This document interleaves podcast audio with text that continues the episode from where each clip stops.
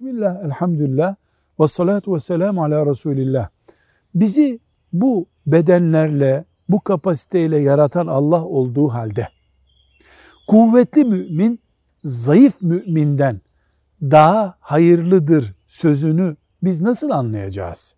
Kuvvetli ve zayıfı, kuvvetli ve zayıf olarak yaratan Allah Celle Celaluhu.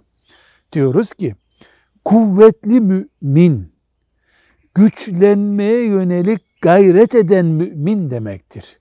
Yoksa kasları daha güçlü olmak, öbürünün kas zafiyeti olmak kendi elinde olmayan bir şey.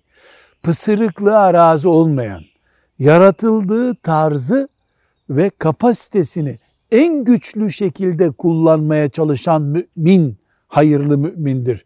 Her ne kadar mümin olduktan sonra zayıfta da hayır var ama zayıfın bile daha iyisi olabilmek için çırpınan birisi Allah'ın istediği kul demektir. Velhamdülillahi Rabbil Alemin.